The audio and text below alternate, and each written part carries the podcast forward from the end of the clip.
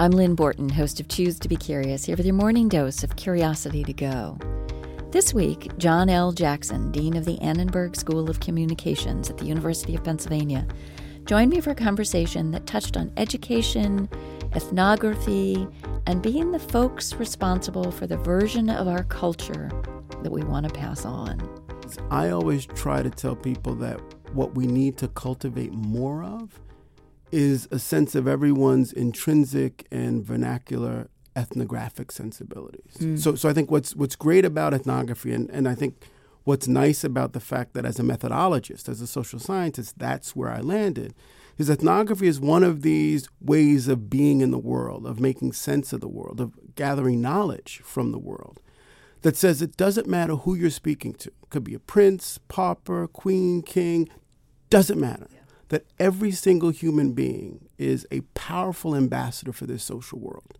And if you listen carefully enough, if you take them seriously enough, you'll learn so much about where they come from mm-hmm. and what's mm-hmm. important to mm-hmm. them. And that is at heart what ethnography is. And it, it's a version of what my grandmother would have said was suffering fools, right? There's some people who don't have time to listen to other people, to feel like they're folks that they can learn from, even if they don't have a high station in life. And there's a, I think that perspective, that sensibility is about saying we have to be curious as interlocutors for one another. Mm-hmm. That anyone you interact with, anyone you meet, can teach you so much if you're willing to learn. And there's a version of that, I think, that's the core at its best of what the ethnographic gambit entails, right? What it demands of a researcher. Because we have all these disciplines that have histories that are rich and important, but we have this buzzword now, interdisciplinarity which means we're also trying to talk across disciplines. Yeah. Well, to really do that seriously often means a paradigmatic shift in how we think completely. Yeah. And in the kinds of questions we're able to formulate and ask. And that's the stuff I think students still do very well, and that most really good universities are trying to cultivate as well as they can. Remember that there's nothing on this planet that isn't worth contemplating. Choose to Be Curious is a show all about curiosity. We talk about research and theory, but mostly it's conversations about how curiosity shows up in work and life. You can hear the rest of the discussion with John this week, right here on Radio Arlington, Wednesday morning at 10 or Friday at noon.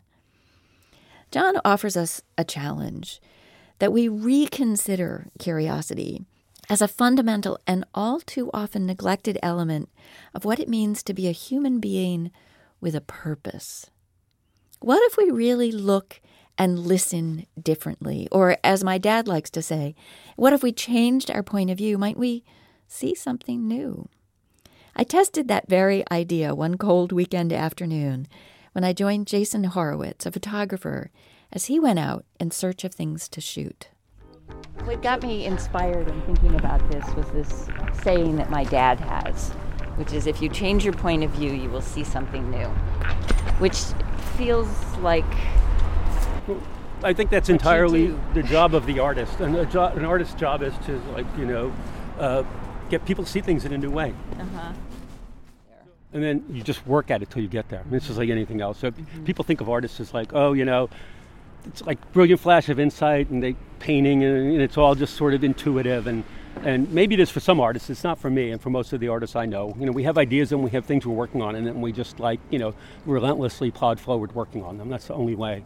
The, the, the work really talks to you you know? Uh-huh. so it's like you think you're interested in these things when you start shooting and then later on you look at like 50 pictures you took and you like those three and when you look at them, they all have a relationship between them that has nothing to do with what you were thinking about when you started.